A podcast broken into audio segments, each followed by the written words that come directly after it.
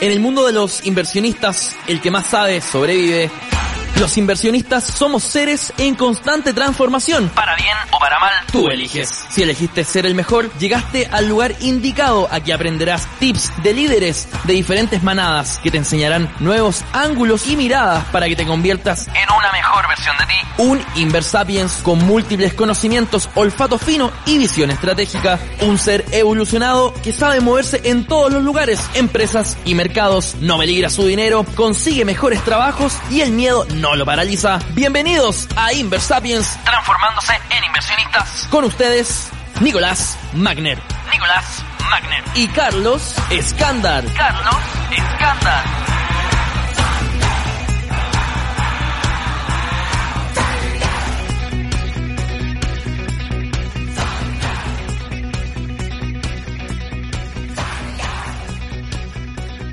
Ya chicos, ¿cómo están?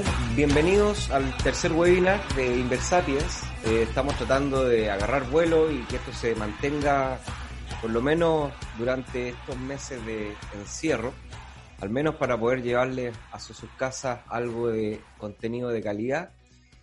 Lo que estamos haciendo es que estamos abordando distintos temas y también los queremos escuchar, así que después, si es que alguien se quiere quedar y darnos la opinión de las cosas que le gustaría escuchar en estas clases o webinars, también podemos ir incluyendo. Lo que vamos a hacer hoy día es algo un tanto distinto de lo que hemos venido haciendo, que son actualizaciones del mercado. Sí vamos a hablar sobre lo que creemos que va a pasar o lo que creemos o lo que estamos esperando que debería ocurrir o desenvolverse durante mayo, así que sí vamos a hablar un poco de actualidad de eso. Al final, quizás, podemos hablar algunas palabras. Pero lo que vamos a concentrar hoy día lo vamos a hacer más en formato clase, en donde les quiero mostrar una herramienta de inversión muy atractiva que se llama el ETF. Esta herramienta de inversión es uno de los pilares más importantes que nosotros tenemos en Inversapiens para poder entrenar a la gente. De hecho, las personas que se están entrenando con nosotros en la clase 3 van a trabajar intensamente con estos instrumentos, así que igual es un adelanto para los que están acá, que hay algunos estudiantes del entrenamiento acá dentro del público, así que de todas maneras ahí vamos a trabajar mucho más en detalle, con mucho más paciencia, al estilo que tenemos el entrenamiento. Hoy día va a ser una hora en donde vamos a hablar sobre los ETF, qué es lo que son, por qué la industria los esconde, y por qué le han ganado mucho terreno al asesor de inversiones, ¿ya? Así que de eso se trata el tema de hoy día, ya, de inversiones y ETF. De todas maneras, si es que ustedes quieren más adelante, al final, hablar un poquito de contingencia de mercado y ver algunas cosas que podemos discutir como hipótesis de inversión durante mayo, lo podemos también abordar sin problema. Pero el foco va a estar hoy día en ETF. Bueno, así se desarrolla la agenda de la hora, en donde vamos a estar trabajando en conjunto. La primera parte vamos a hablar del ETF, que es lo que es este famoso instrumento de inversión. Un instrumento que se creó hace años, ya tiene un par de décadas de vida, pero que se ha transformado en uno de los pilares de los portafolios de inversión de muchos inversionistas profesionales y también inversionistas profesionales, o sea, institucionales. Así que es un instrumento altamente atractivo. Vamos a hacer un recorrido por las páginas web que yo ocupo para poder mirarlos, estudiarlos, revisarlos, seguirlos, etc. Son todos sitios completamente gratis. Y además les voy a mostrar cómo funciona el broker que utilizamos nosotros, que es Renta4, en donde también ahí se pueden comprar. No voy a comprar porque es una cuenta que tenemos todavía demo. Y además, bueno, el mercado está cerrado, así que tampoco, aunque quisiera, lo podría hacer. Pero es para que, quiero que vean lo fácil que es mirarlo, seguirlos y después ir a un broker y comprar en tu cuenta de corredora. Y eso es básicamente la tercera parte, y al final hablar un poco sobre lo que estamos haciendo en el proyecto. Hay un par de cosas que están interesantes para los que se quieran quedar hasta el final y algunos regalos que siempre nos esforzamos en Inversapiens para agregando más valor a los que están entrenándose con nosotros, y a los que también quieren participar, ya, del entrenamiento que estamos abriendo en julio. Vamos entonces. Inversión pasiva, ¿ya? Suena como fome, pero la verdad es que es lo más inteligente que uno puede hacer. Solo para ordenarle su cabeza, cuando uno realiza inversiones, tiene que considerar algo que se llama el turnover, que es la rotación, ¿ya? Turnover o rotación, que es nada más que vender un instrumento para tomar ese dinero y comprar otro, ¿ya? Eso se llama rotar una cartera. Obviamente que las carteras no se rotan un 100% en un día, pero sí puede pasar, dependiendo de los vaivenes del mercado, las volatilidades, los estudios, etcétera. Puede haber un porcentaje importante de la cartera que se rote, ¿ya? Dentro del mes. ¿Qué es lo que significa que una cartera se rote dentro de un mes? Ya les dije, significa que parte de esa cartera se vendió en ese mes y con ese dinero se compraron otros instrumentos. ¿Por qué? Bueno, obviamente es porque las hipótesis de inversiones cambian y lo que se intenta hacer es buscar exposiciones más favorables a la hipótesis que están predominando en ese minuto. Entonces, si es que, por ejemplo, mi hipótesis estaba basada en que las empresas con baja volatilidad y con baja, beta, eran las mejores en este minuto de caída de mercado, puede ser que en algún minuto en donde yo empiece a cambiar mi expectativa de mercado, quiera buscar otras exposiciones, quiera buscar otros instrumentos. Entonces, eso significa que voy a tener que vender para recomprar, ¿vale? El punto está en que vender y comprar no es gratis. Todos tenemos que pagar una comisión de bolsa, todos, ¿ya? Ustedes se la pagan a través del corredor y el corredor la tiene que pagar en la bolsa. De hecho, la bolsa se mantiene en base a esas comisiones, ¿vale? Entonces, no es una decisión gratis querer vender una acción para recomprar otra. Ya, eso es lo primero que les quiero explicar. Porque hay una comisión de corretaje. Ahora, si es que a eso le agregamos que esa decisión no la vas a tomar tú, sino que la va a tomar un administrador de inversiones por ti, como por ejemplo una AFP o por ejemplo un fondo mutuo, entonces además de cobrarte la comisión de corretaje, te va a cobrar una comisión de administración que va a servir para financiar al departamento de estudio, al portfolio manager, la oficina, el branding, las promociones y todo lo que la empresa necesita para poder buscar clientes y atender a esos clientes, ¿ya?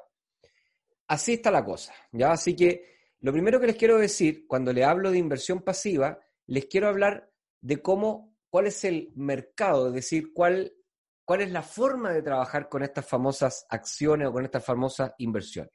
¿Ya? Entonces la forma es esa, estar estudiando el mercado, estar pendiente, si cambia tu expectativa respecto a una hipótesis de mercado, lo que vas a querer es vender algunas acciones y comprar otras. Y para eso vas a tener que pagar comisión de corretaje. Ahora, si tú no lo quieres hacer, o si tú no lo puedes hacer, o no te sientes con la capacidad de poder hacerlo, entonces vas a tener que contratar a alguien. Y eso es lo que uno hace cuando pone su dinero en un fondo mutuo. No es nada más que eso. Y eso es lo que uno hace en forma obligatoria cuando pone su dinero en la AFP. Obligatoriamente tenemos que entregar nuestro dinero para que otros decidan por él, ¿ya? Y esperar que tomen buenas decisiones, ¿ya? Bueno, ¿qué es lo que es la inversión pasiva? La inversión pasiva es hacer exactamente lo contrario.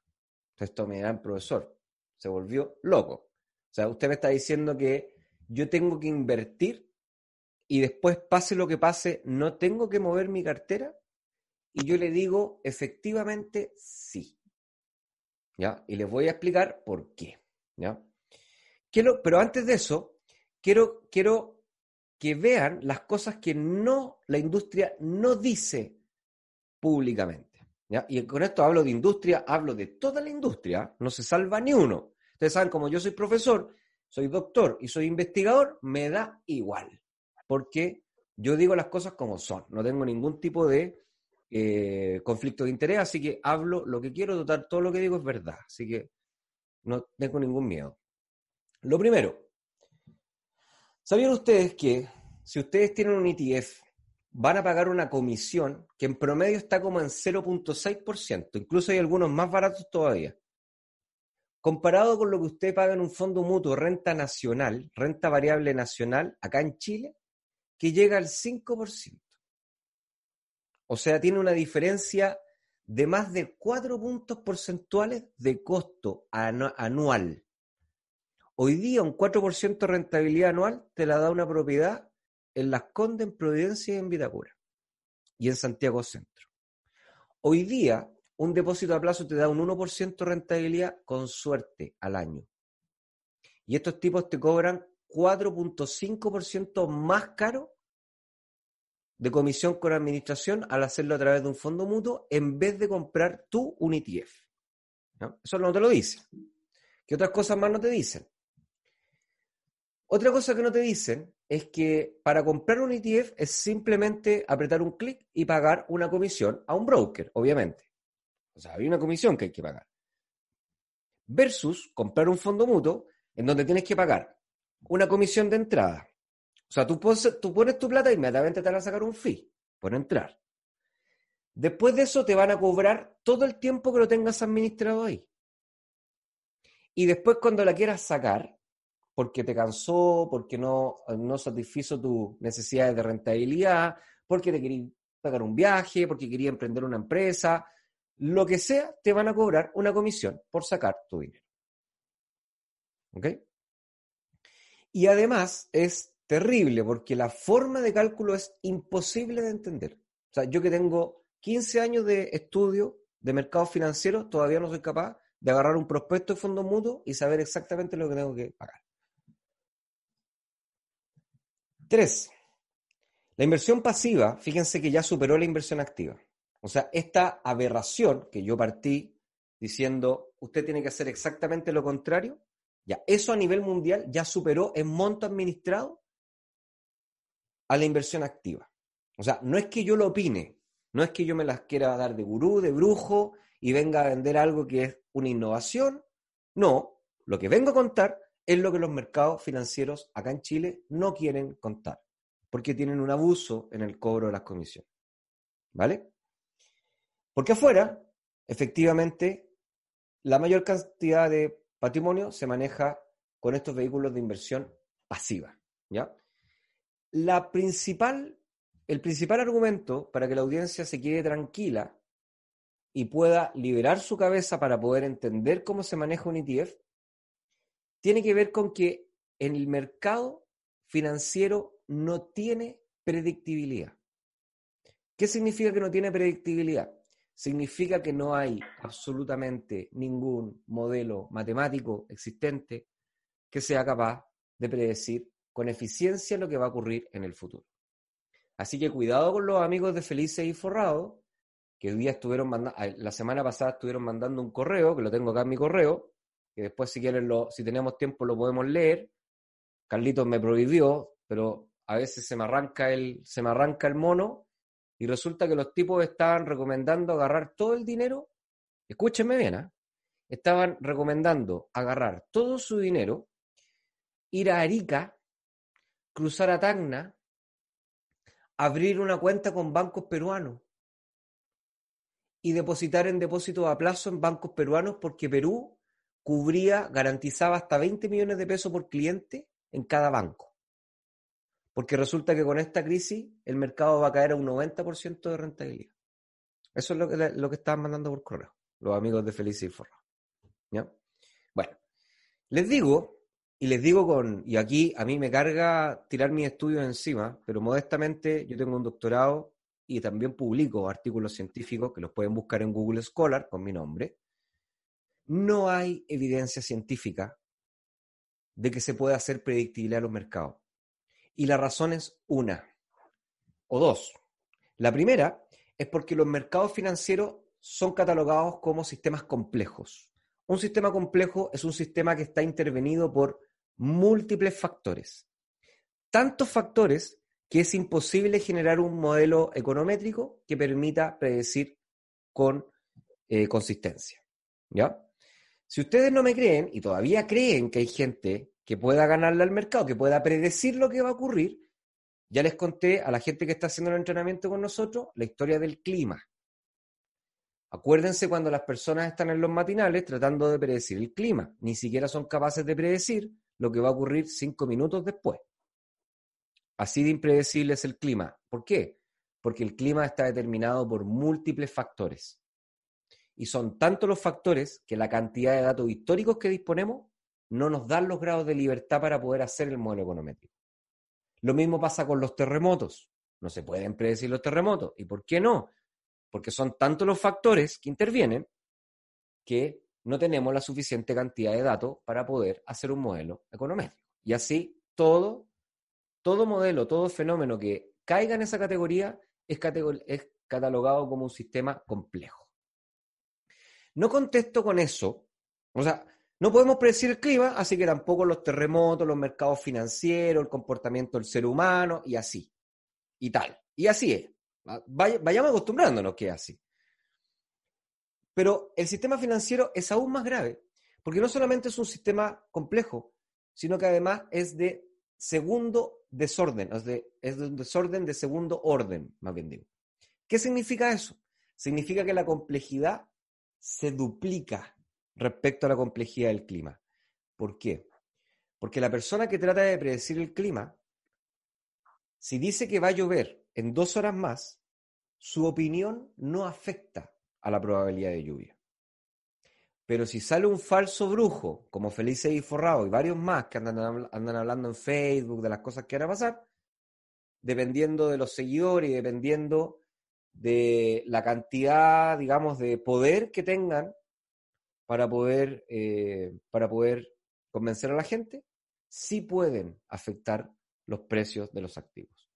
Entonces, fíjense que el nivel de complejidad es el doble del clima. Así que cuando lleguemos a predecir el clima, cuando vean que en Nature o en Science sale un artículo de un tipo que se ganó el Nobel, porque no tengo duda que se va a ganar el Nobel, que agarra un modelo y que predija el clima, entonces van a tener que esperarse el doble cantidad de años para que salga otro que se gane el Nobel de Finanzas, porque el modelo de complejidad es el doble de difícil. ¿Ya? Eso por un lado. Así que, si yo no puedo tener un modelo para predecir lo que va a ocurrir, entonces, ¿cómo voy a tomar una decisión de inversión en donde voy a vender algo y comprar otra si no sé a ciencia cierta qué va a ocurrir en el futuro? Bueno, lo que ocurre es que los fondos de inversión intentan apostarle a la media aritmética. ¿Qué significa? Significa que venden una gran cantidad del portafolio, le van disparando a varios activos y efectivamente si tú inviertes en 10 activos, algunos van a ser negativos, otros van a ser positivos, pero el promedio va a ser positivo. Entonces, ahí es donde ellos dicen, pero mira, yo me gané una rentabilidad positiva, pero en promedio.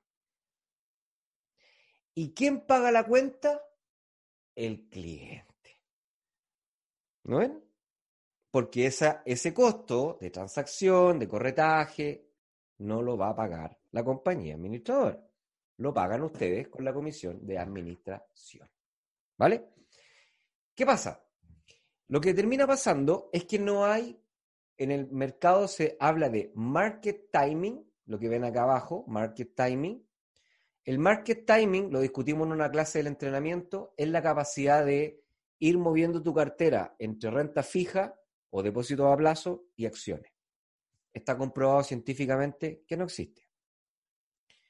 Segundo, también está comprobado científicamente que no hay capacidad para hacer stock picking. Stock picking es seleccionar las acciones ganadoras. No hay. ¿Y por qué no hay? Porque todos los fondos mutuos que ganan plata en un año no terminan ganando plata en forma consistente. O sea, un año le ganan al mercado, al otro año puede que también le vuelvan a ganar, pero el tercer año ya no le ganan al mercado. O sea, nuevamente, no existe la capacidad predictiva. Pero es tan complejo y hacen que sea tan difícil tomar decisiones de inversión que la gente lo que termina haciendo es que termina comparando los fondos mutuos en base a la rentabilidad que obtuvieron en el año anterior o la rentabilidad que llevan acumulada en el año. Y escogen el que sale más rentable, pero lo que no sabe la gente es que rentabilidad pasada no garantiza en absoluto la rentabilidad en el futuro. ¿Por qué? Porque la capacidad no existe, porque es imposible y porque no hay herramientas para poder hacerlo en forma consistente. ¿Va bien? Bueno, esas cositas no le gusta que la gente lo conozca, porque de esa forma yo me puedo poner... Perdón que están aquí las invitadas. Mis perritas que son las invitadas de todos los podcasts aquí. Llegaron a tomar ubicación.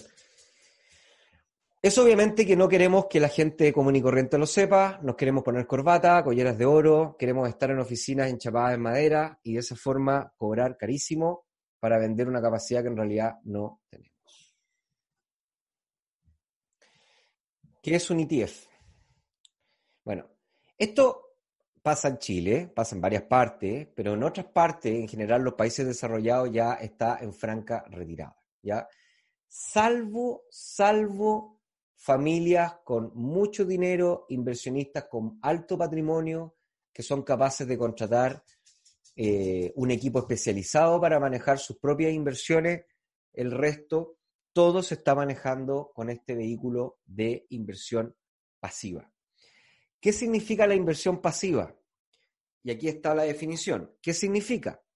Significa que yo como broker, ¿vale? Puede ser Morningstar, puede ser BlackRock, que tienen mucho ETF entre los dos, y pueden ser el broker que se le ocurra, lo que hace es que en diciembre se sientan y con un modelo matemático muy sencillo, escogen las acciones que van a comprar para hacer una cartera de inversión, pero buscando que esa cartera represente lo más exactamente el comportamiento de, puede ser un sector industrial, el comportamiento de un índice accionario, el comportamiento de una economía, el comportamiento de una moneda, el comportamiento de un commodity, el comportamiento de una renta fija o el comportamiento de un bloque económico. ¿Ya? Y sacan ETF y van haciendo estos portafolios virtuales. Son todos virtuales, son planillas de Excel. Da lo mismo, son gratis de hacer, no hay problema. Y después de eso, los tipos lo que hacen es que los ponen en los mercados para que la gente pueda comprar ese instrumento. Que en realidad no es un instrumento, sino que en realidad es un portafolio que replica el comportamiento de un mercado. Y ellos lo que hacen es que cobran una muy pequeña comisión, de 0,6%, ya les mostraba, porque lo que hacen es que lo venden y lo administran.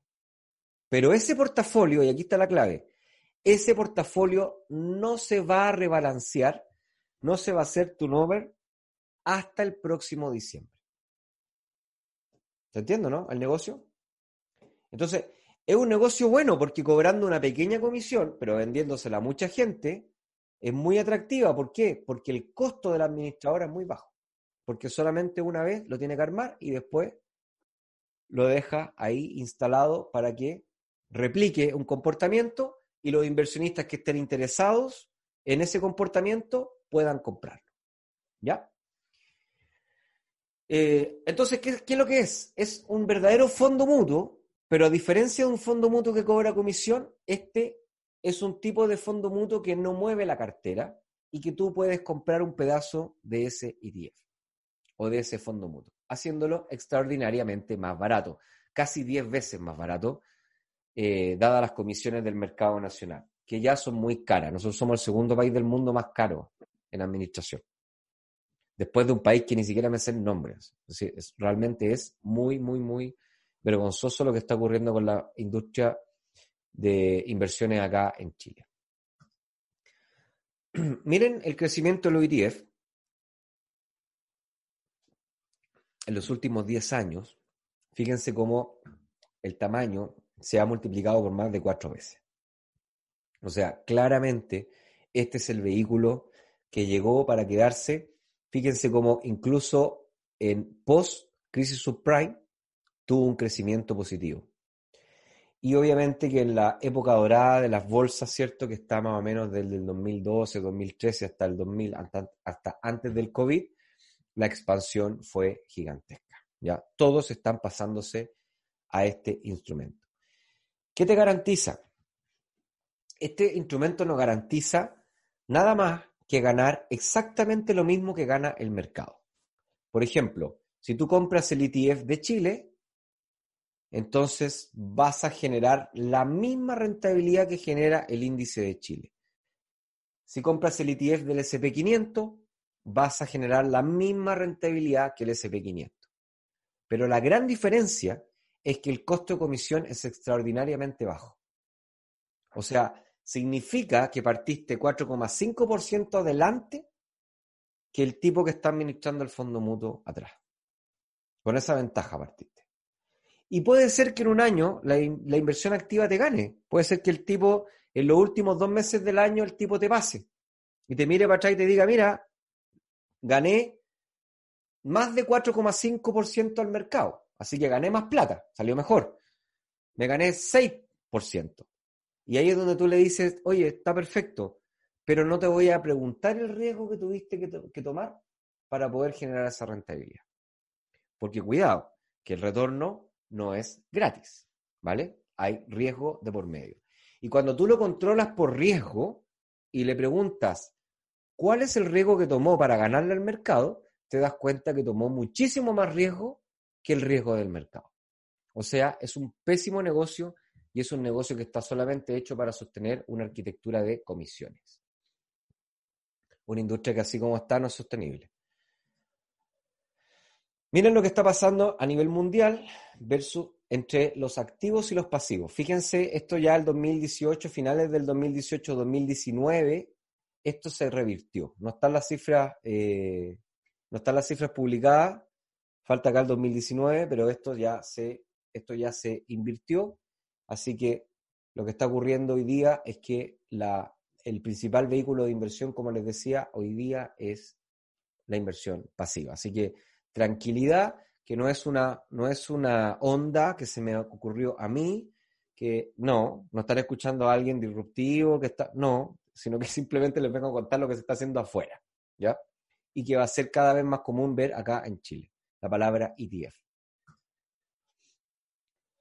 Bueno, hay varios ETF, ¿ya? Hay muchos ETF, hay miles de posibilidades. Pueden haber, por ejemplo, están todos los ETF del S&P 500. Está en particular el SPY, que es el ETF del S&P 500. Si tú inviertes en él, este es el más antiguo de los ETF. Si tú inviertes en él, estás invirtiendo en el mercado norteamericano, en el S&P 500, en las 500 acciones con mayor capitalización de Norteamérica, o sea, con la mayor liquidez de Norteamérica, ¿ya?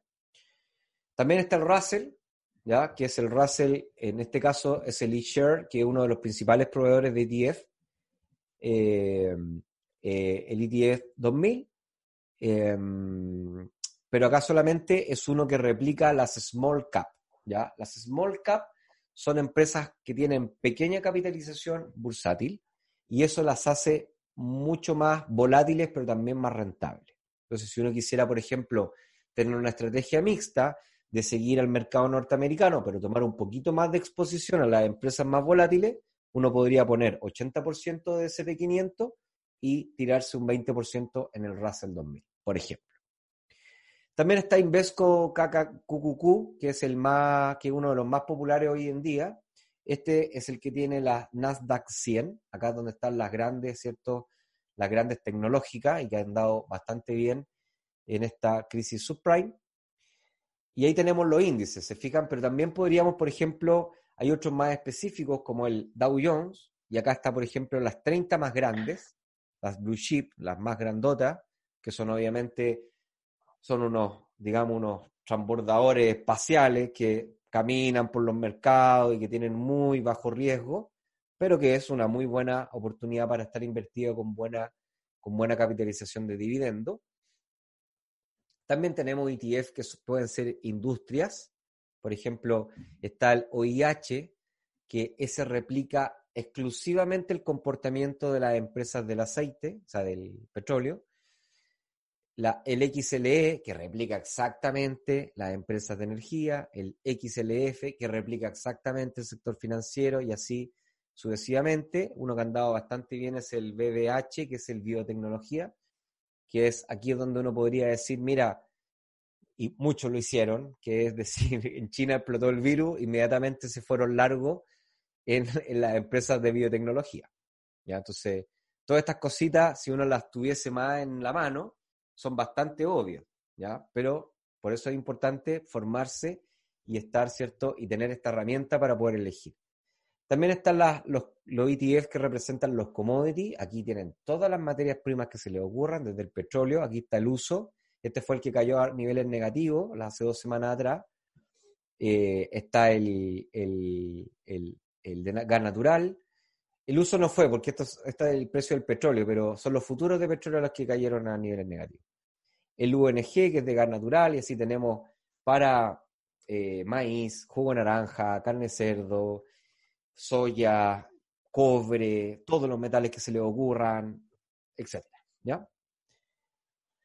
Incluso hay algunos con respaldo físico, ¿ya? O sea, con materias primas que se mueven en físico, como por ejemplo podría ser este que lanza eShare de Silver Trust, que es el que replica el precio de la plata, ¿ya? Hoy día que está tan de moda el oro, si uno quisiera buscar refugio, es muy caro comprar oro porque los lotes son muy grandes, entonces es mucho mejor lanzar un ETF y así está, ¿cierto?, protegido porque sabemos que el oro se comporta como un activo de refugio. Lo que les quiero contar con esto es que un ETF es como una acción. Ya, para hacerlo bien fácil. Agarramos, por ejemplo, el Russell, el que tengo acá, el Russell 2000. Lo que se hace es que en el computador se replican las 2000 acciones del Nasdaq, las small cap, ¿ya?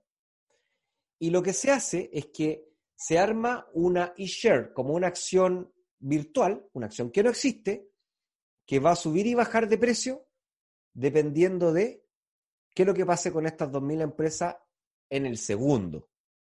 Entonces tú, en vez de tener que comprarte las 2.000 empresas y pagar una tremenda comisión por comprar cada una de las 2.000 acciones, es mucho mejor comprar un solo vehículo que las replica. ¿Se entiende? Es un ETF. Acá está el comportamiento histórico de algunos. Ya está cortado el 2019, pero ya les voy a mostrar ahora en la actualización de mercado qué es lo que está pasando con varios ETF. Acá está, fíjense, el S&P 500, cómo ha capitalizado. Es increíble cómo después de la crisis subprime, ¿cierto? Acá está el 2019, fíjate cómo ha agregado valor el SPY, este es el que replica el S&P 500. Acá está el triple Q, que es el de las empresas tecnológicas. Este ha subido muchísimo ahora en la poscrisis, ¿ya? Fíjense que todo en el largo plazo, al final, todos en el largo plazo generan y agregan valor. Eso, bueno, se me van ocurriendo ideas, pero importante que alguien me vaya diciendo la hora porque yo me pongo a hablar y ya, vamos bien. Bueno, estamos acá con algunas ventajas de los ETF. ¿Ya? Estas son las principales ventajas que se relevan. Primero, son muy sencillos porque replican con un solo clic. O sea, oye, ¿sabéis que me gustaría invertir en Estados Unidos? Oye, ponéis en tu corredora el SPY y ponéis la plata ahí. Listo, lo compraste. ¿Eh? Son sencillos de comprar. Bueno, ahí viene más adelante el tema. Son transparentes. ¿Por qué? Bueno, porque obviamente se conoce la composición, así que con la composición están automáticamente vinculados los precios, entonces se mueven en virtud a lo que se muevan los precios de los componentes del ETF. Por lo demás, son transatlánticos internacionales. O sea, no es que una persona los haya armado y los esté vendiendo, sino que son brokers internacionales que los arman y los ofrecen. Tienen que tener el suficiente respaldo y credibilidad para que se los compren. Son extraordinariamente líquidos. ¿Qué significa líquidos? Que puedes salir a venderlo cuando quieras, sin tener que pagar un gran costo de un descuento por liquidez, ¿ya? Y esto es porque la gestora del ETF, que es el que la crea, se compromete en tener que hacer mercado si es que nadie lo quiere vender. Después tenemos que es extraordinariamente bueno para diversificarse. Acá es donde les quería explicar, porque mira, hay dos temas que son importantes. Si tú dices, por ejemplo, el tema de las aerolíneas, que hoy día está de moda. Mucha gente está diciendo, mira, hay que comprar una empresa, no sé, puede ser la TAM, porque está en mínimo histórico, entonces me la voy a comprar y así cuando rebote, me forro. Claro, el problema está en que también puede pasar que esa compañía quiebre. Ha pasado. Puede pasar que no, nadie sabe. La verdad es que nadie sabe. Entonces, ¿qué es más apropiado? Podrías comprarte un ETF de aerolíneas, que hay, de hecho. O sea, que es un ETF que replica a muchas aerolíneas a lo largo del mundo. Como todas las aerolíneas a lo largo del mundo están en niveles mínimos históricos, el ETF está barato también. Entonces, si tú te lo compras, es obvio que la humanidad va a necesitar aerolíneas. Lo que yo no sé es cuál. No tengo idea cuál va a sobrevivir y cuál va a quebrar. Pero lo que sí sé es que después de que se liberen las restricciones de contacto físico y se liberen las fronteras, la humanidad necesita la aerolínea. Puede ser que en 5, en 10, en 15 años más el mercado cambie suficiente como para que las aerolíneas desaparezcan, también puede pasar. Pero eso lo discutiremos en 10 o 15 años más.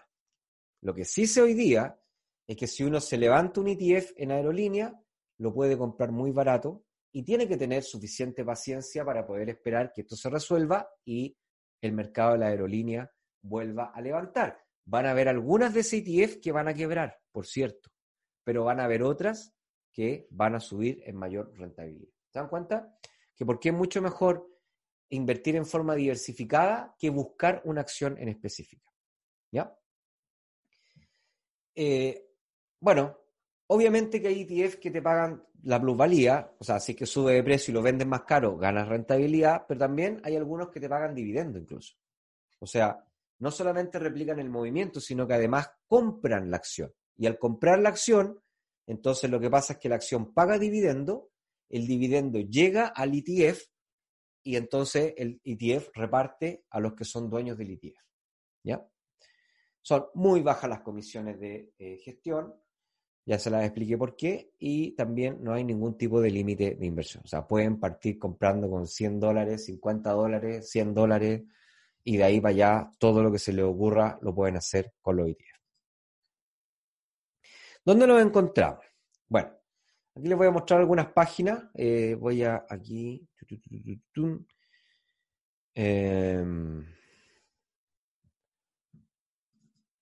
Aquí.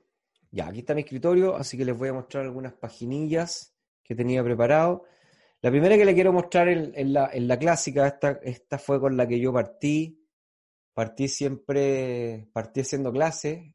Yo hacía clases, bueno, para mis exalumnos, por aquí hay algunos. Yo hacía clases cuando todavía no teníamos el terminal. Yo después logré comprarle terminal a la universidad, entonces ya en la universidad uno hace con terminales y cosas más sofisticadas. Pero antes de eso, me la ingenié para hacer clase con información de alta calidad, de muy buen calibre temporal y gratis. Y lo hacía con Yahoo Finance, ¿ya? Es una página muy buena de seguir porque además te va lanzando todas las noticias más importantes, tienen canales, hay una cantidad de información gigantesca, ¿ya? Aquí está todo el tema. Bueno. El caso está en que acá, este buscador que hay aquí, que funciona muy parecido al terminal de Refinitiv, es como un buscador dentro de Yahoo. Y aquí pueden buscar todo lo que quieran. Entonces, por ejemplo, les quiero mostrar el ETF, el triple Q, que se llama Invesco QQQ Trust. Este es el ETF. Ahí dice ETF, ¿se fijan? Voy a darlo o no. Ahí dice ETF, mira. Ahí está, ¿viste? ETF. Todos esos son ETF. ¿Ya? Hay unos que se van, mira, hay unos que se van cortos al QQQ. Por ejemplo, este QQQ se comporta de un nivel, de una forma, y este short se comporta igual, pero al revés. Entonces, ¿cuál es la ventaja? Que este te hace ganar plata si el mercado cae. sea, también le podrías invertir al mercado cayendo. ¿Te dan cuenta, no? Eso no se puede hacer con una acción. No podrías comprar, salvo que hicieras venta corta, pero para hacer venta corta tienes que tener un volumen importante, ¿ya? Esa es otra ventaja de los ETF. Bueno, vamos a ver Investopedia. Bueno, entonces esta página va a hacer una pasada rápida por las páginas. Ya les dije ya que la idea mía es que lo conozcan y lo puedan investigar. Obviamente que a los que están con nosotros en el entrenamiento, en la clase que corresponde, vamos a obviamente meternos mucho más en detalle en esto. Pero acá lo interesante de este gráfico son algunas cosillas por acá. Por ejemplo, uno puede ver el gráfico, el chart, acá. Entonces, a ver, no, antes de ver el chart, no hay que tirarse tan rápido por acá. Vamos a ver, antes de ver el chart, uno puede ver los constituyentes. O sea, ¿quiénes son los que están dentro de este índice? ¿Ya? Y acá están los que están dentro del índice, ¿ya? Los símbolos que están dentro del índice. Ahí están, en porcentaje. Por ejemplo, este tiene un 11,7% de Microsoft, un 11% de Apple, un 10%, casi 11% de Amazon, y después ya baja a un 4,25% Facebook, Alphabet, etcétera, Intel, Netflix, PepsiCo y tal. ¿Vale? Entonces, aquí está la composición de este. O sea, significa que el tipo, el que lo creó, se compró estas acciones en este porcentaje y lo dejó ahí y lo tiene ahí para que la gente lo compre. Y entonces, si es que Microsoft sube un 5%, entonces el ETF va a subir un 5% ponderado por 11,76%, que es el porcentaje de Microsoft dentro del ETF, ¿ya? Así va funcionando. Ya. Perdona, son maleducadas. Después tenemos el gráfico, el chart, acá, y acá ahí uno puede ver ya mucho más detalle del comportamiento, ¿cierto? Acá están las velas, ¿cierto? Podemos poner velas de distintas frecuencias, por ejemplo, podríamos ver las velas semanales, ¿ya? Entonces aquí fíjense que hemos venido de dos semanas muy buenas del QQQ, ¿ya? Apple de hecho anunció utilidades la semana pasada, igual que Microsoft, y estamos, ¿cierto?, viviendo esta semana con una pequeña baja, que tiene que ver con lo que está ocurriendo en mayo, que ya les voy a mencionar, ¿ya? Entonces aquí uno podría ver si es que quizás conviene mantener un poco o ponerse acá a la expectativa de llegar, por ejemplo, a este nivel. Ya sabemos que el nivel histórico pinchó acá en los 237, por lo tanto nosotros, si es que nos invertimos hoy día, deberíamos invertirnos en torno a los 210, 212 y tener la posibilidad, ¿cierto?, de escalar en el mediano y largo plazo más allá de los 237, ya que sería nuestro retorno como inversionista. Ahora, si uno lo ve en el largo plazo, miren, ¿qué pasa si es que esto lo hubiésemos hecho, esta clase lo hubiésemos hecho el 2012, por ejemplo? ¿Qué pasa si lo hubiésemos hecho el 2012? El 2012 estábamos en niveles de 60. ¿Se fijan cómo en el largo plazo, efectivamente, cuál es la característica de los mercados de renta variable? Para que no se engañen. Si ustedes esto lo miran en corto plazo, es imposible saber si te va a tocar una vela verde, o una vela roja. Esto es la predictibilidad que les mencionaba yo. No se puede saber, no hay un modelo que te diga que la vela que viene va a ser roja o que va a ser verde. La verde no nos gusta porque es la vela de subida, ¿cierto? Pero lo que sí sabemos es que si es que tú tienes un horizonte de inversión de largo plazo, o sea, no corto plazo, fíjate que acá yo tengo un año. ¿Te das cuenta que en un año no se puede ver? Entonces, estás pensando en poner tu dinero hoy día y estás pensando en que quieres hacer la pasada y quieres sacar tu dinero en el próximo mes o en 3 meses o en 6 meses, es básicamente ir al casino. Pero si tú estás decidido a construir un portafolio a largo plazo, y esto lo ves con horizontes de sobre 3 años, fíjate que en el largo plazo, todos los mercados en el largo plazo crean valor.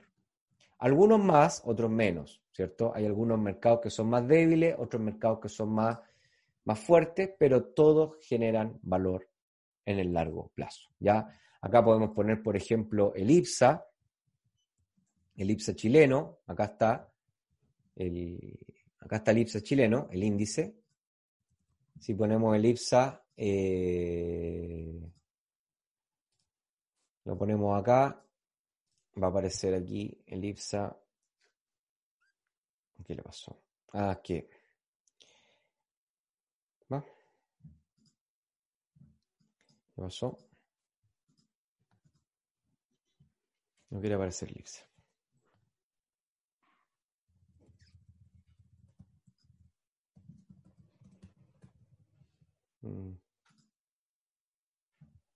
Ahí está, entonces, ahí está el QQQ. ¿Qué pasó con el IPSA? Lo que pasa es que lamentablemente hace muy poquito cambió. Ah, pero pongamos el ETF del IPSA. Este es el ETF del IPSA. Ahí está, quizás va a aparecer. Ahí está, mira.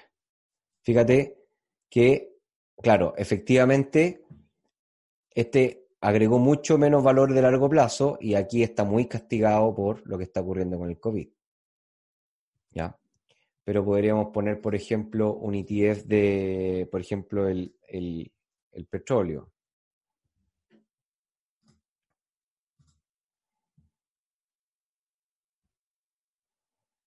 Ya, está desescalado con esta cuestión. ¿Qué pasó? ¿Qué pasó? Aquí está rara la página. Bueno, no se portó a la altura Yahoo Finance. No me deja sacar el gráfico. Bueno. Vamos a ver, por ejemplo, una acción. Podemos ver una acción. Ahí está Apple. Veamos qué está ocurriendo con Apple en el... Ahí está la acción de Apple. Ahí me salió Vamos a sacar el aceite. Ahí está. Ahí está Apple. Vamos a sacar este y podemos ponerle... Fíjense que nuevamente en el corto plazo, si ustedes se ponen en un corto plazo, es muy difícil ver. Vamos a poner velas para que se vean bien. Es muy difícil ver en el corto plazo dónde te va a tocar el mercado. Es una verdadera montaña rusa, ¿lo ven? Pero si ustedes tienen un enfoque de largo plazo, fíjense que largo plazo, miren el valor. ¿Se dan cuenta? Ahí está el valor. Entonces, ¿qué pasa? Si ustedes quieren, voy a ver si puedo dibujar acá un poco. ¿Qué pasa? Si ustedes quieren invertir acá, ¿ya? Y después no están seguros porque, bueno, pueden no estar seguros si van a querer la plata o no, o qué es lo que van a hacer con la plata. Van a tener que estar metidos en un enjambre de montañas rusas, de subidas y de bajadas, un mercado riesgoso. Pero si usted dice, mira, yo quiero invertir acá, y la verdad es que este dinero no lo voy a necesitar por los próximos, estoy acá, 2010, por los próximos 5 años, entonces... Si se van al 2015, entonces ustedes hubiesen terminado tomando la decisión si quisieran vender. Uy, está pero complicadísima la página hoy día. Si hubiesen querido vender, en el 2015 podrían haber vendido acá. Miren, ahí, por ejemplo. ¿Sí? Entonces, miren... la capitalización, hubiesen pasado de comprar una acción a $27 para venderla en más de $150. ¿Se dan cuenta, no? Eso es lo que ocurre con los mercados de acciones. Después hay otra que es bastante interesante que se llama Investopedia. Esta después se las voy a dejar igual en el chat, así que, o le voy a pedir a Carlos que les mande la presentación a todos, ¿ya? Así que tranquilos, les voy a después... mandar la presentación igual, no se preocupen. Acá está Investopedia. Investopedia también está bastante buena, tiene hartas cosas. Tiene una academia para ver videos, tiene un montón de cosas. Y acá, bueno, ustedes pueden meterse en distintas cosas. ¿A dónde me metí? Perdón. Tienen distintas cosas, y entre esas cosas en los mercados tienen los ETF, ¿ya? En educación, acá. En educación tienen todos los ETF, ¿ya? La gracia de Investopedia es que si ustedes buscan por ETF, aquí pueden aprender todo lo que quieran de ETF. Ahora, si ustedes quieren investigar más en profundidad ETF, acá ustedes pueden poner ETF, buscar, y hay un buscador de ETF. De hecho, acá está. Perdón, me equivoqué. En Investing.com tienen un buscador de ETF, ¿ya? Entonces, acá, por ejemplo, ponen ETF y acá están todos los ETF del mundo, miren. Entonces, si quieren, pueden buscar los de América, los de Europa, los de Asia, los de Oriente, los de África. En América tienen Brasil, Canadá, Colombia, Estados Unidos, México y Perú. ¿Se dan cuenta? Mira, ¿ven a Chile acá o no? ¿Se dan cuenta de lo que les decía yo? ¿Por qué no hay ETF acá en Chile? Hay solamente uno que se abrió el 2014. Nunca más apareció otro. Ya, acá hay Estados Unidos. Después tenéis todos los emisores. Estos son todos los que emiten ETF. Miren, la cantidad de proveedores de ETF. Todos estos son proveedores de ETF. Ya, vamos a ponerlos todos porque no nos interesa buscar el proveedor. Lo que sí nos interesa es ver. Por ejemplo, puede ser por acción, bono, moneda, materia prima, otro. Vamos a mirar, por ejemplo, otra cosa, materia prima. A ver. Y acá materias primas tienen energía, futuros de petróleo, gas natural, gasolina. Metales, todos los metales. Agricultura, todos los productos de agricultura, ¿no? Podríamos ver, por ejemplo, qué está pasando con el oro. Un activo de refugio. Le ponen buscar y les van a aparecer todos los ETF que replican el comportamiento del oro. Todos los ETF que replican el comportamiento del oro. Incluso hay algunos, por ejemplo, que replican con más velocidad, si uno quisiera meterle más velocidad. Pero, por ejemplo, pueden ver el eShare Gold, le dan clic acá, lo pueden seguir aquí, crear una alerta. O pueden darle acá, eShare Gold, y tienen entonces todo lo que ha ocurrido, el mismo análisis. Pueden hacer gráficos, pueden ver análisis de vela, ¿cierto? ¿Dónde están las candles? Aquí, análisis técnico. Aquí tienen el análisis técnico, pueden poner las velas, ahí tienen las velas, tienen el comportamiento histórico, ¿ya? Pueden ver análisis de tendencia, o sea, ver lo que está ocurriendo en el largo plazo. Fíjense que miren, ¿se dan cuenta? El riesgo cuando ustedes lo ven en un corto plazo, si ustedes deciden, obviamente que mucho más, este activo es un activo de refugio, no tiene tendencia, tiene volatilidad, pero no tiene tendencia y la volatilidad es baja. O sea, los mínimos históricos están en 10 y los máximos históricos pueden estar marcándose en, a ver si podemos, 10 años. Ahí está. Si lo vemos al año, los máximos históricos pueden llegar, esas mechas recién tocan ahí, pero eso es un toque de mecha, ahí un cuerpo ahí 17, 8 y un cuerpo negativo de 10, o sea, son $7 de diferencia, ya no, eso no es volatilidad. Fíjense que esta es una taza de leche, ya son activos de refugio. Y así pueden ir viendo distintos sectores. Veamos qué está pasando, por ejemplo, si quisiéramos ver Asia, por ejemplo, si quisiéramos ver China, quisiéramos ver, por ejemplo, acciones. Y quisiéramos ver acciones China, y aquí habría que buscar algún ETF que pudiese replicar alguna acción que pudiese estar bastante expuesta. Por ejemplo, acá hay una médica, servicios médicos.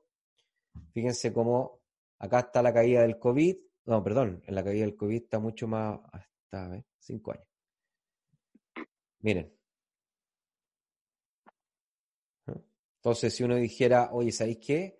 Quiero replicar el comportamiento de la economía china, que se va a mantener creciendo menos, pero creciendo en este año, pero quiero estar expuesto a la industria médica, y podrían comprar este de acá. ¿Se fijan?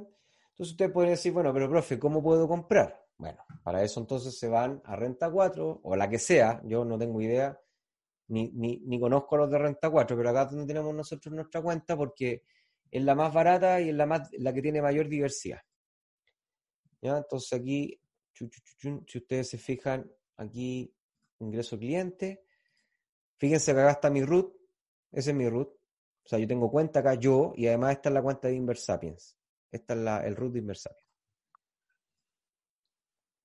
Y ahí entran. Ahí está, ahí nosotros estamos esperando. Ya no hemos todavía entrado al mercado porque creemos que mayo no es todavía un buen mes para entrar, pero ahí está, estamos esperando. Y acá ustedes se van a donde dice inversiones, donde dice aquí, acciones internacionales, se van a ETF. ¿Ya? Y acá tienen todos los ETF que les estaba mostrando que están en acá, que están en la que estábamos curioseando acá en Investing.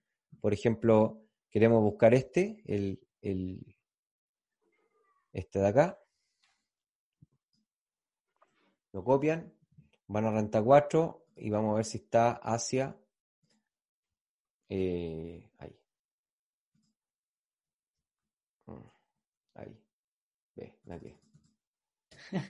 No, lo copié mal. Aquí. No, creo que te deje copiarlo. ¿Cómo está, Carlito? ¿Y tú? Aquí pasando rabia. ¿Qué te digo?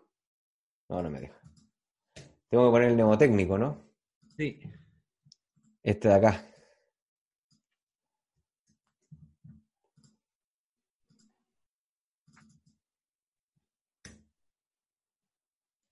Uy, que estoy... No, es que no te va a dejar copiarlo y pegarlo ahí.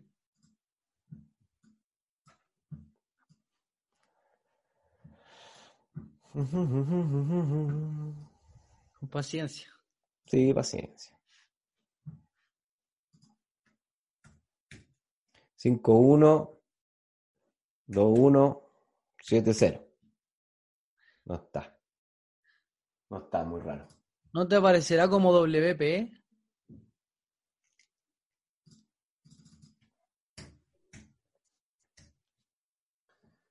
WP. No.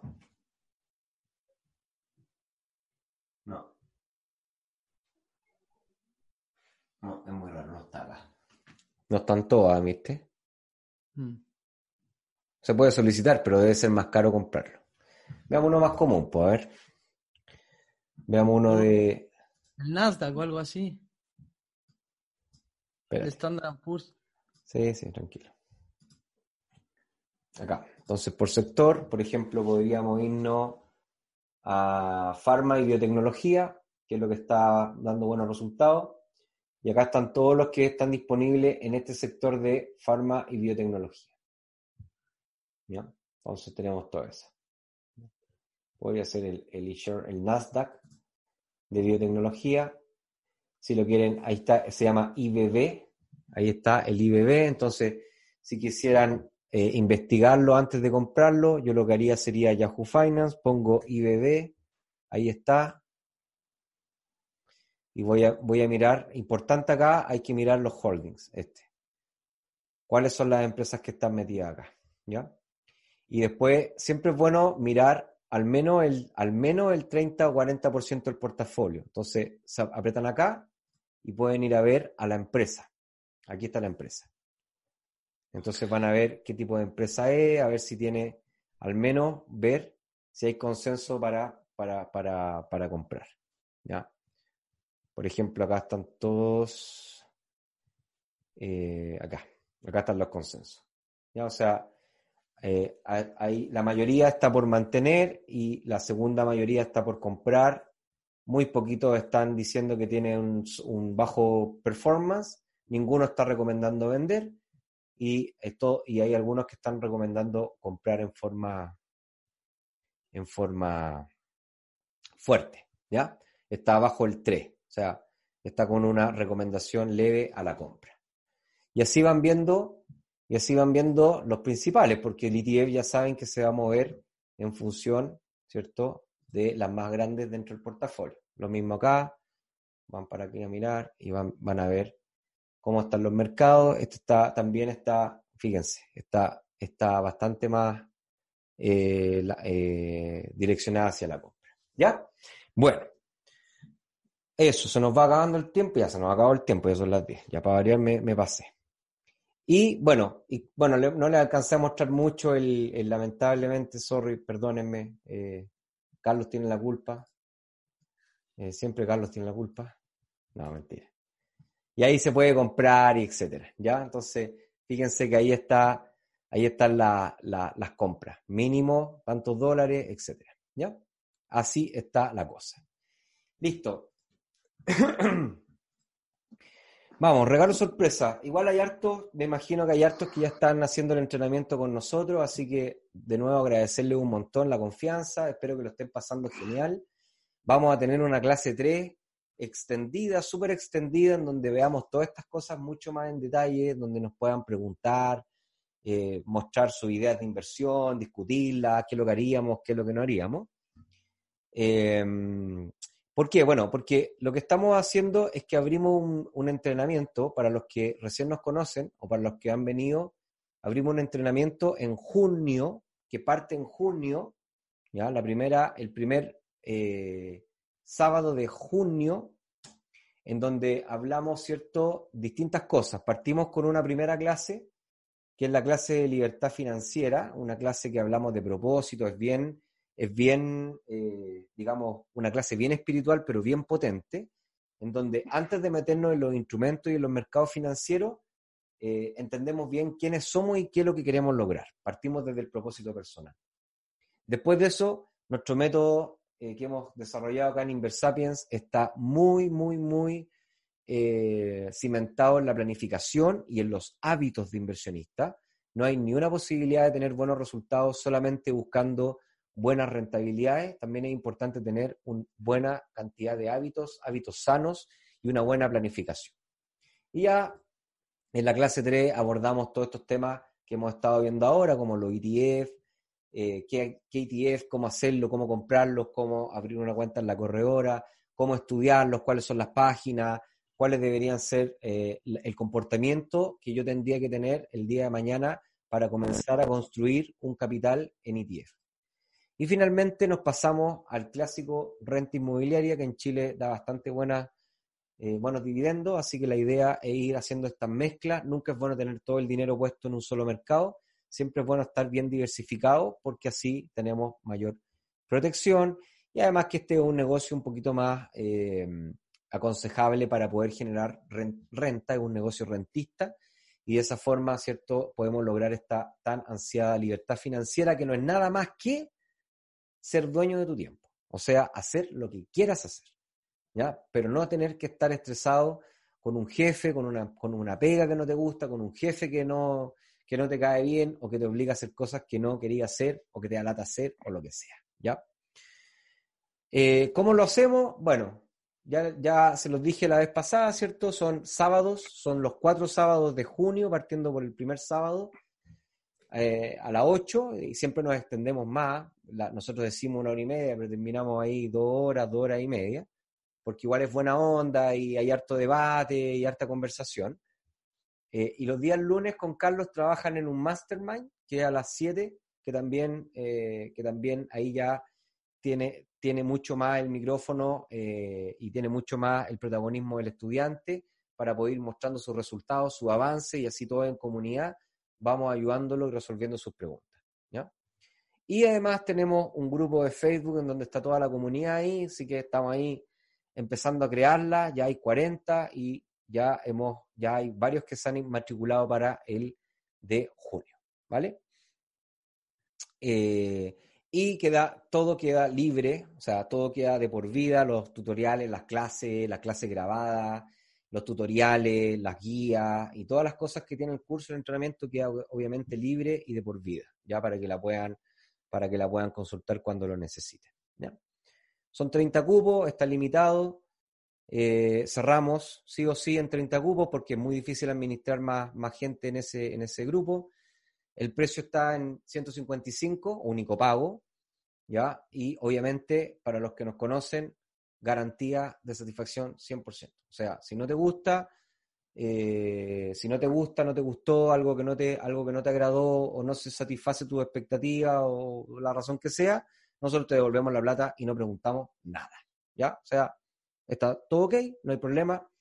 Entendemos que probablemente quizá alguien pueda tener algún problema o algo, no tengo idea. Nosotros hacemos nuestro máximo esfuerzo y hasta el día de hoy no hemos tenido esos problemas. Así que no tenemos ningún drama con ofrecer garantía de satisfacción 100%, ¿no?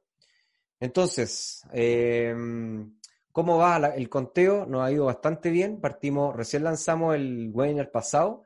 Nos quedaban 30 cupos en el webinar pasado y ya quedan 12 cupos que esperamos que se llenen lo antes posible para poder cerrar el grupo y empezar a compartir el material, las claves de acceso y todas las cosas, ¿ya? Así que los invito. Igual está el link acá del curso. Se me abrió. Espérate. ¿Dónde está? Acá. Acá está el link del curso. Se llama Construye la libertad financiera mientras trabajas. No es necesario que dejes tu trabajo. Son todas clases por Zoom, en línea, tal y cual estamos haciendo. Ya nos regalaron el primer, señor Denis. Muchas gracias por su primera recomendación. Y nada, pues está el botón de pago con el descuento. Así que animo a todos los que quieran quedarse acá un ratito preguntándome cosas, discutiendo.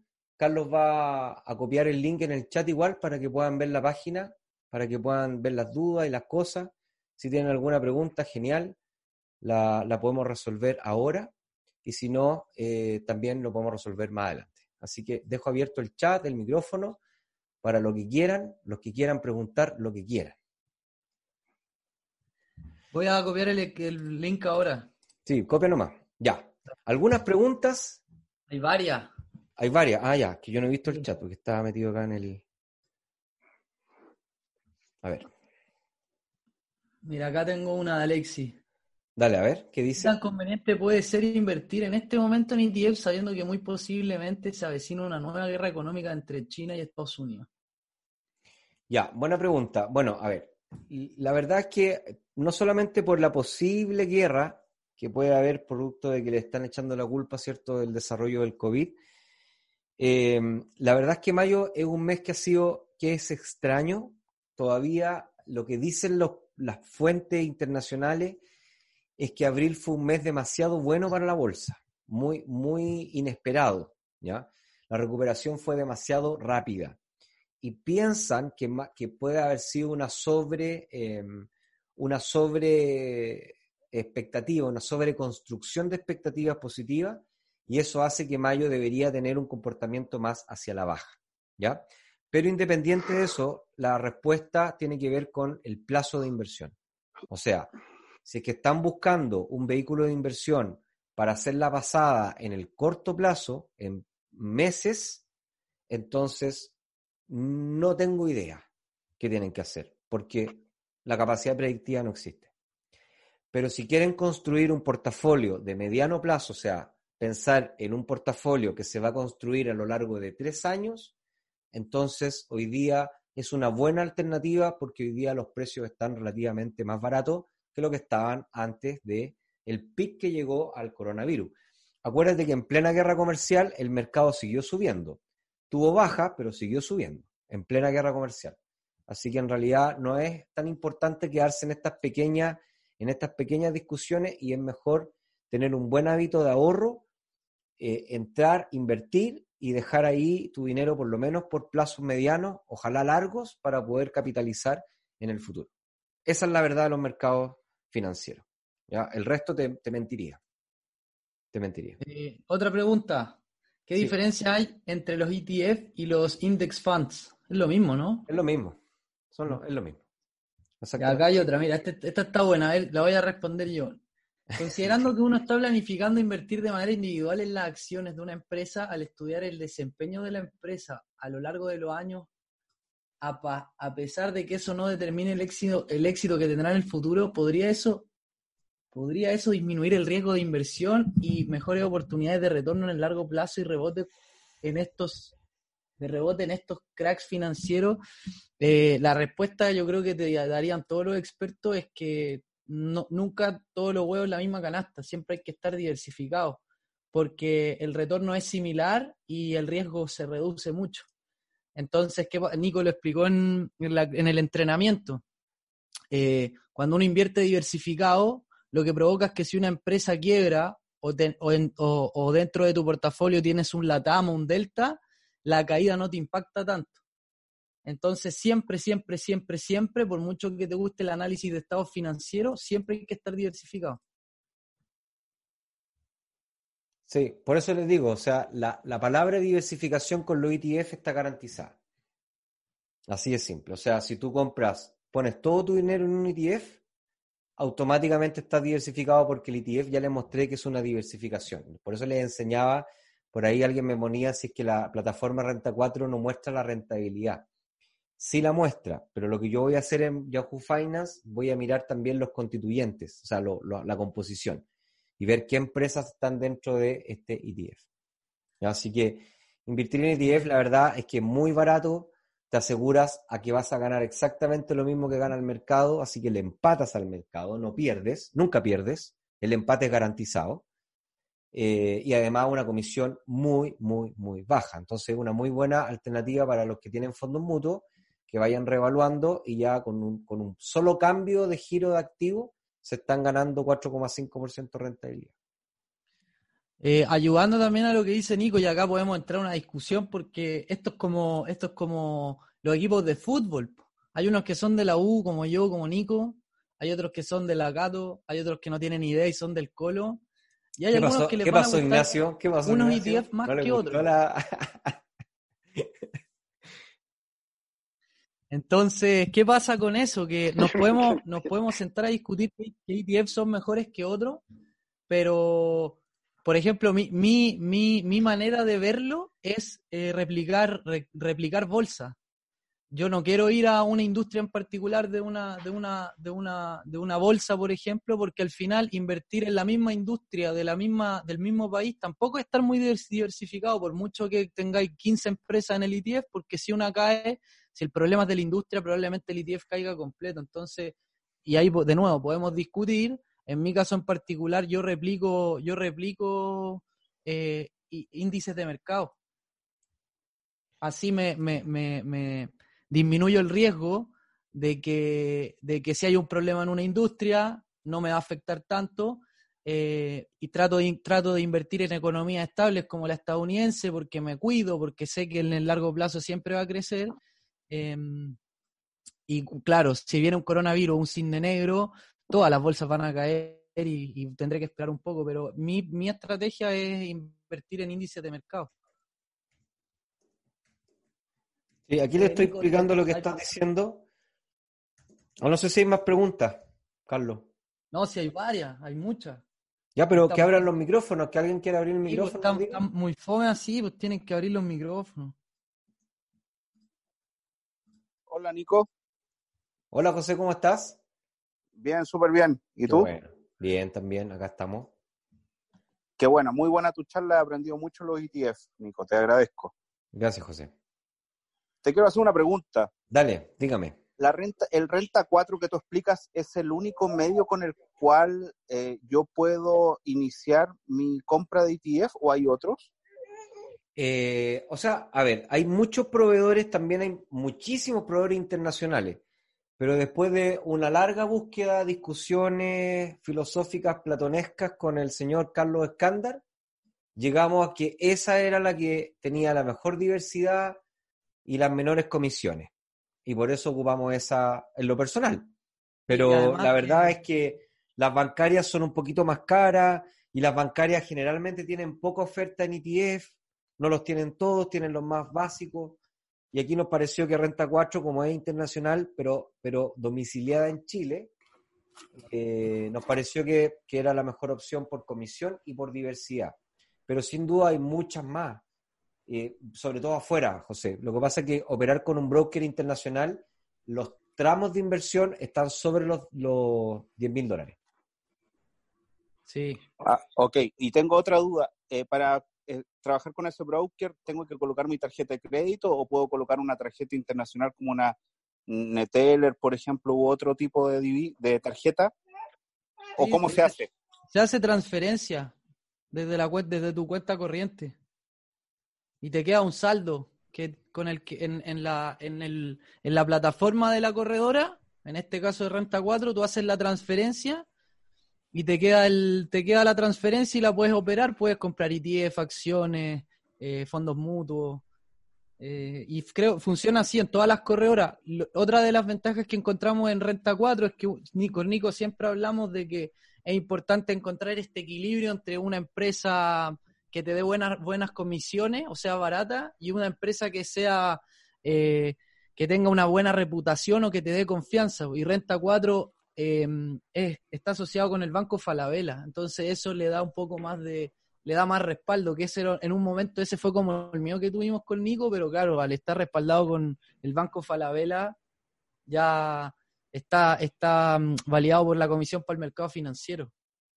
Sí, igual es está domiciliada en España, creo, en Perú, en Chile. Sí, española, es un banco español. Sí. Mira, acá... Cristian, déjame meter la cuchara. Gracias, me queda claro, gracias. Gracias, José. Esto es lo que les decía a Carlos. Fíjense que si ustedes invierten en empresas, entonces están muy expuestos porque pueden haber muchas cosas que pasen con esa empresa. Entonces pueden hacer una inversión en industria que hace que el riesgo sea menos que una empresa, pero todavía están con factores que, además de ser de zona geográfica, de país, son industriales. Entonces, si no les gusta tanto riesgo, se pueden pasar a lo que decía Carlos, que es invertir en bolsa, que está mucho más diversificado y es menos volátil. Pero si todavía les gusta estar más seguros, también podrían invertir en zonas geográficas. O sea, ETF mercados desarrollados, ETF mercado emergente, ETF Asia, ETF Norteamérica, ETF Latinoamérica, ETF y así.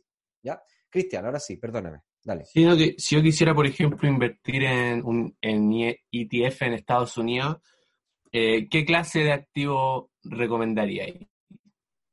Hoy día yo creo que, siempre pensando, Cristian, en el mediano y largo plazo, yo creo que hoy día los activos que deberían tener mejor espacio en la economía norteamericana están relacionados con la tecnología. Por lo tanto, el triple Q ese que les mostré, se los mostré por algo. Creo que es un índice que hay que tener en cuenta. Y siempre las economías son bastante ágiles en temas de servicio. Probablemente habría que buscar un ETF de servicio. Pero si habría que escoger uno, creo que el QQQ es uno de los más interesantes para poder tener para el mediano plazo. Okay, no gracias. Les voy a recomendar porque es imposible, Cristian, que te diga, Cristian, mira, cómprate este hoy día y salte en 2 meses más porque te vaya a hacer... No. Porque no, claro, a largo plazo. Digamos. No hay predictibilidad. Pero sí creo que la humanidad va a seguir necesitando el servicio de la tecnología y creo que en Estados Unidos y en las empresas que están en este ETF van a liderar ese desarrollo en los próximos 3 años. Así que deberían capitalizarse. Perfecto. Después hay otra pregunta bien interesante. ¿Se paga impuesto a la rentabilidad obtenida? A ver, en general, en el tema de los impuestos, va a depender mucho del retiro que tengan de la cuenta. O sea, si es que mantienen capitalizaciones dentro de su cuenta, no.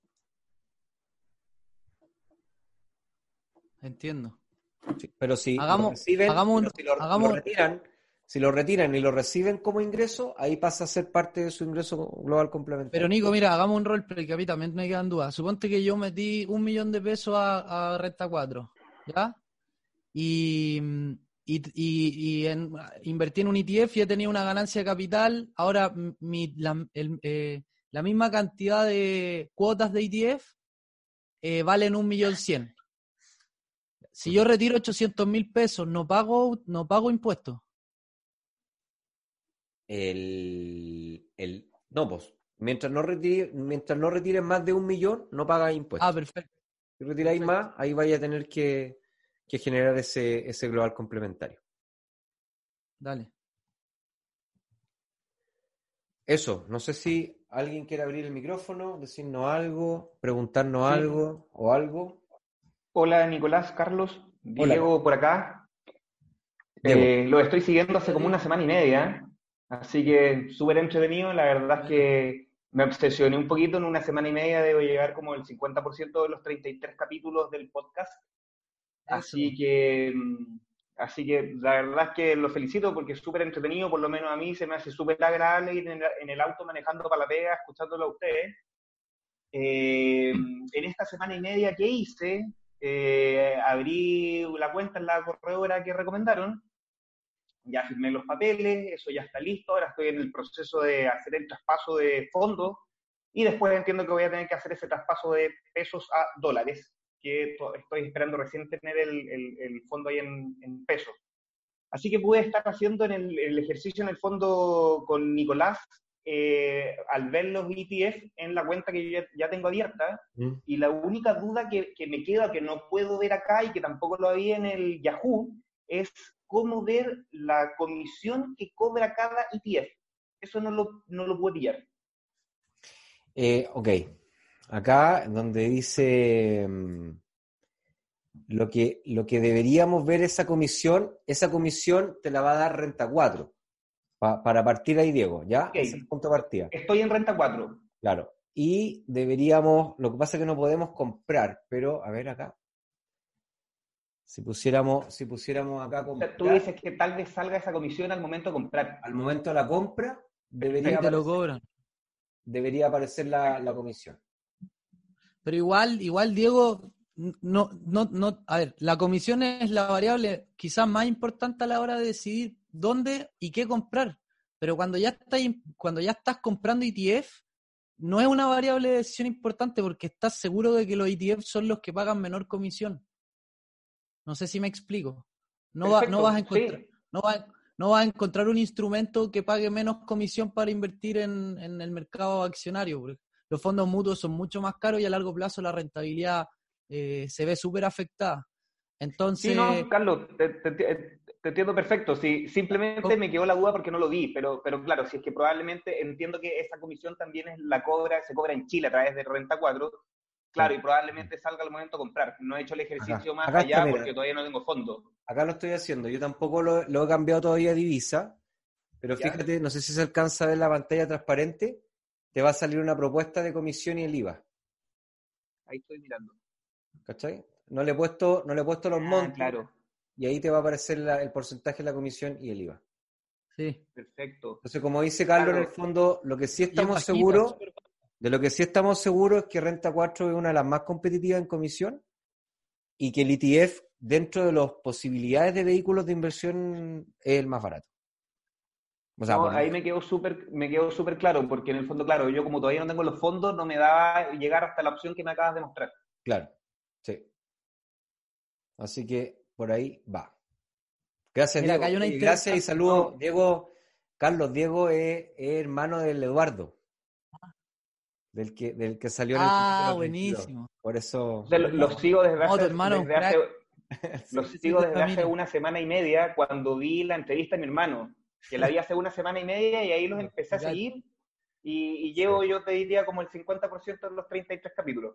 Sí, sí. Así que súper bien. Bueno. Ya el miércoles, mañana debería salir. Sí, mañana será un capítulo bien entretenido. Sí, un capítulo. Para mí ha sido re valioso porque yo algo cacho de bienes raíces, tengo ahí algunas cositas. Y siempre tuve como el bichito de acciones o este tipo de cosas, y la verdad es que no tenía idea. Exploré en una oportunidad hace un par de años sin saber nada. Perdí la plata, ¿ya? Pero lo exploré sin saber nada. Así que ahora estoy en el fondo dándome la oportunidad para aprender un poquito, que es como la pata que me falta. Sí. Así que lo de ustedes ha sido muy, muy, muy... Es que eso es lo que pasa igual. Eso es lo que pasa, Diego. O sea... La gente lo intenta, pierde y después no se vuelve a atrever, pero no se da cuenta que es parte del aprendizaje, es parte del proceso perder al principio. La idea de tomar estos cursos o poder reunir una tribu de este que ojalá se vaya haciendo más grande como esta, es que la gente nueva se ahorra, o sea, aprenda más rápido y se ahorre mucha plata en el aprendizaje. ¿Cachai? O sea, es acá hay una... Es impagable, chicos, impagable.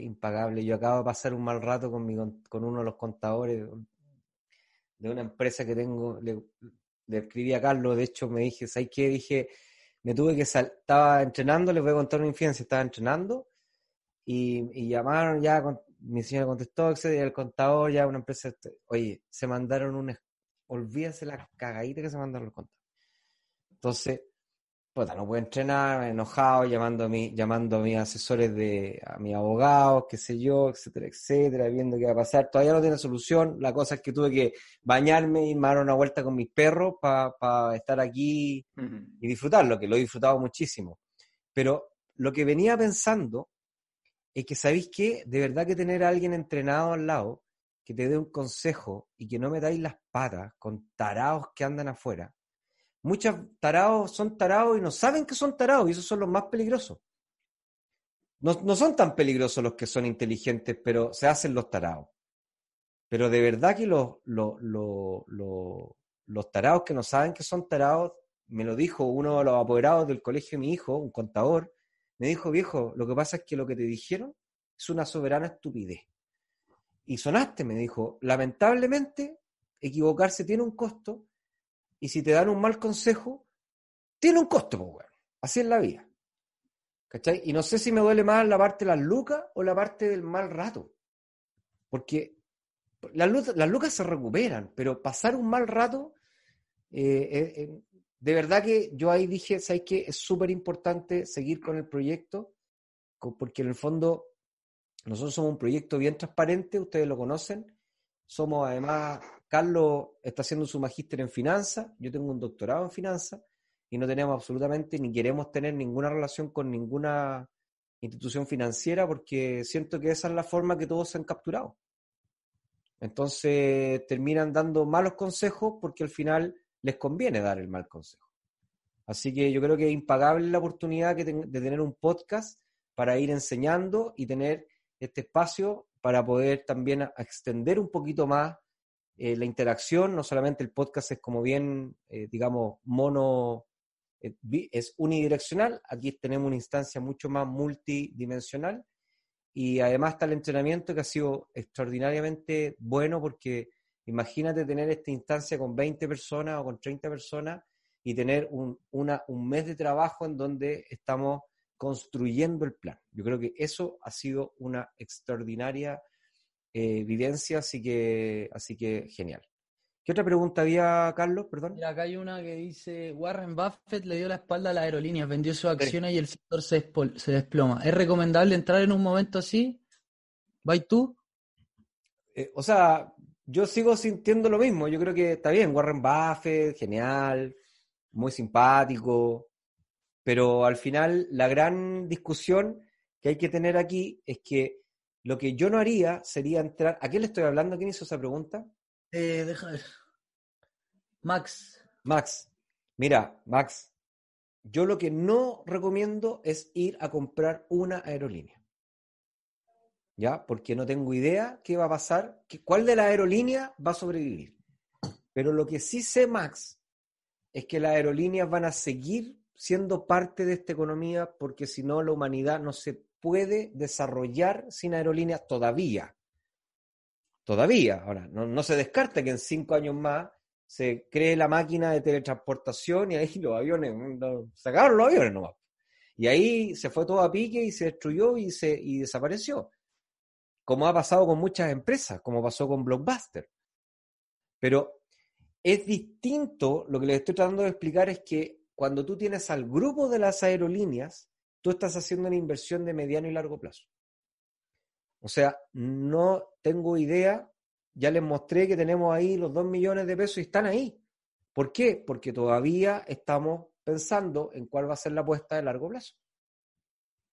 Y yo creo que la apuesta a largo plazo va a ser ligada a la economía norteamericana, a la economía china, repartida en industria. Tecnología, industria de transporte, industria utilities, que son industrias que van a seguir existiendo. O sea, el juego va a cambiar. Sí, va a cambiar.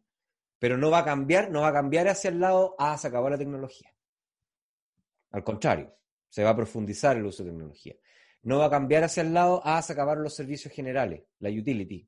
No, no va a cambiarse ese lado, ni tampoco el transporte. La gente va a querer seguir transportándose, va a seguir necesitando servicios generales y va a seguir buscando tecnología. Así que esos ETF en esos dos países son los que más se nos ocurre en el mediano y largo plazo. ¿Aló? ¿Aló? Hola. ¿Cómo está? ¿Con quién hablo? Bien, por acá, María Luisa y Marco. Ah, claro, me asusté y yo dije, Marco debe estar enfermo en la garganta.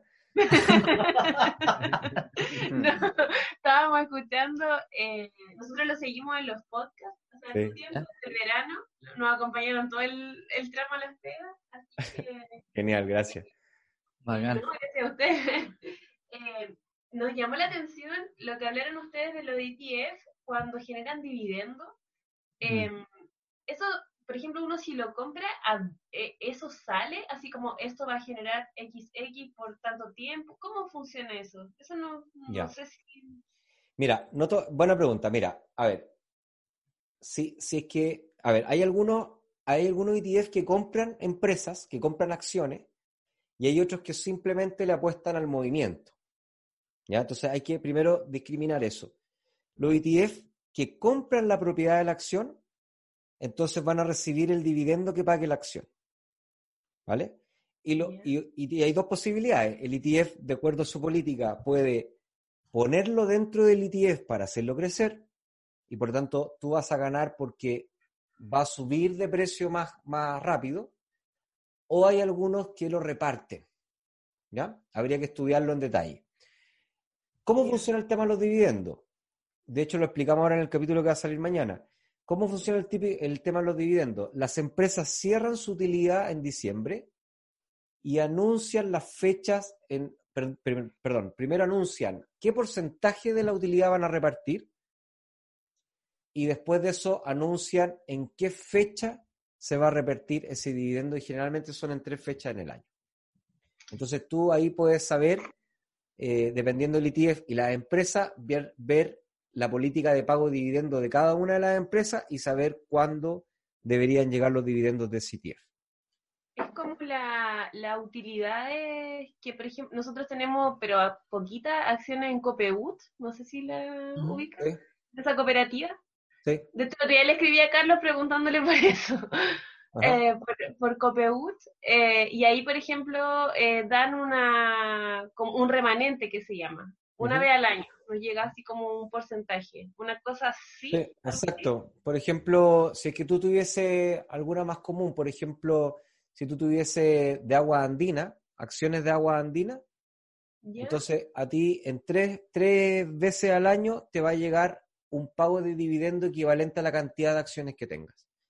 Y eso puede entrar directamente a tu cuenta corriente o puede entrar o puede quedarse en tu corredora, dependiendo de cómo lo tengas programado. Agregando a lo que dice Nico, a mí, yo tenía acciones de SQM y me pagaron dividendos y te llega la corredora de bolsa. Hay un tema bien importante. Si tú vendes el día antes de que entreguen dividendos, no te va a llegar el dividendo. Y si tú compras el día antes, sí te va a llegar. O sea, es como... Claro, pero obviamente los precios se ajustan, entonces si compráis el día antes de que vaya a repartir dividendos, lo vaya a comprar un poquito más caro que es equivalente al dividendo que vaya a recibir.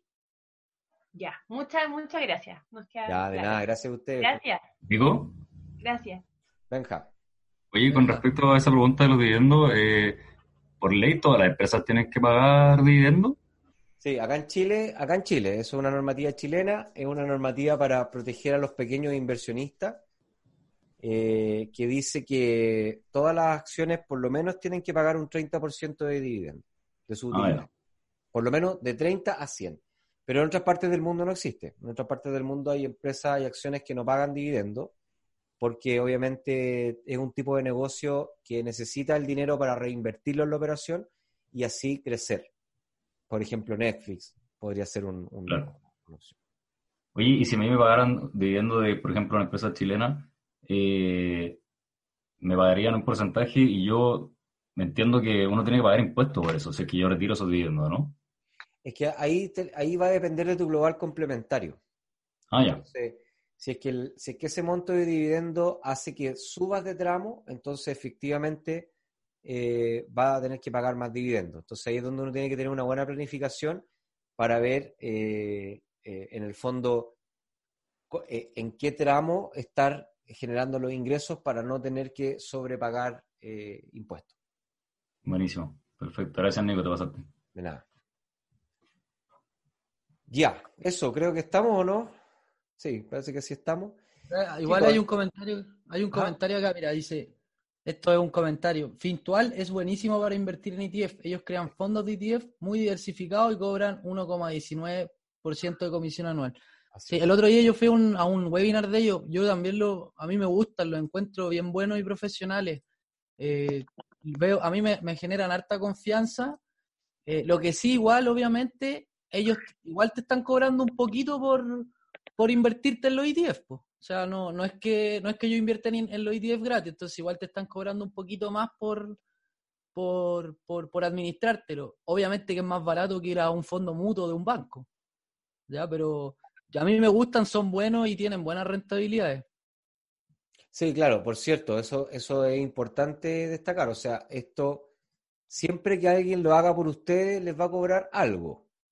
Fintual está bueno, es un buen proyecto, yo entiendo que es un proyecto serio, pero obviamente que siempre va a ser mejor aprender a hacerlo uno, porque además de aprender, además de tomar tus propias decisiones, puedes también optar digamos, hacerlo más barato y eso se transforma en rentabilidad. Y si uno suma esa rentabilidad a lo largo de los años, es una plata no menor, no despreciable. Vale, ¿estamos? ¿Sí? Ya. Nos pasamos para variar.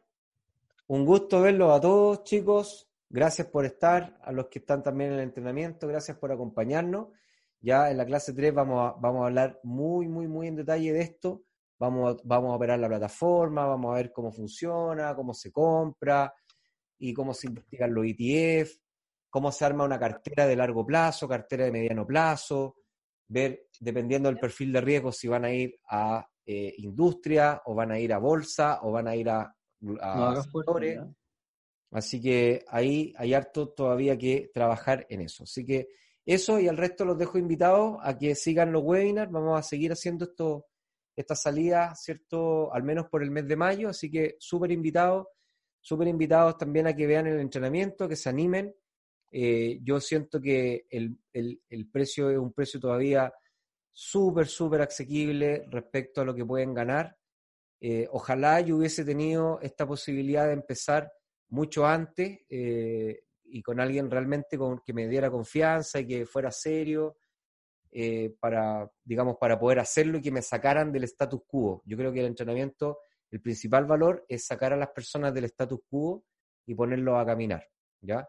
Así que creo que ese es el principal valor del entrenamiento, así que lo esperamos. Además, estamos abriendo la Academia de Inversapiens, que va a tener cursos en línea, y a todas las personas que están en los entrenamientos les estamos regalando los 2 meses de membresía, así que a la Academia, y ahí ya van a tener cursos mucho más específicos y más tiempo, son cursos que van a estar grabados, ¿cierto? En donde ahí ya vemos evaluación de proyectos, análisis de rentabilidad inmobiliaria, inversión en ETF, inversión en acciones, valorización de empresas, renta fija, y etcétera, ¿ya? Así que está bueno. Así que por nuestro lado, con el compromiso siempre de estar generando contenido, el capítulo ya se publica mañana y así va a ser cada semana. Así que esperamos seguir acompañándolo en esos viajes de auto, o en la casa, o en la cuarentena, o mientras entrenan, mientras cocinan, o mientras hacen el aseo, como el señor Carlos, que a veces le toca hacer el aseo,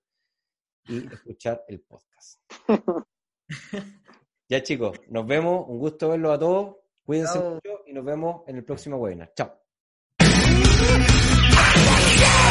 Esperamos que este episodio te haya entregado el conocimiento para estar un paso más cerca de ser una mejor versión de ti. No olvides comentar, compartir, déjanos tu valoración y ayúdanos a conectar con más inversionistas. Un gran abrazo y nos vemos la próxima semana en un nuevo capítulo. Pasa a la acción, aplica lo que aprendiste y conviértete en un Inversapiens.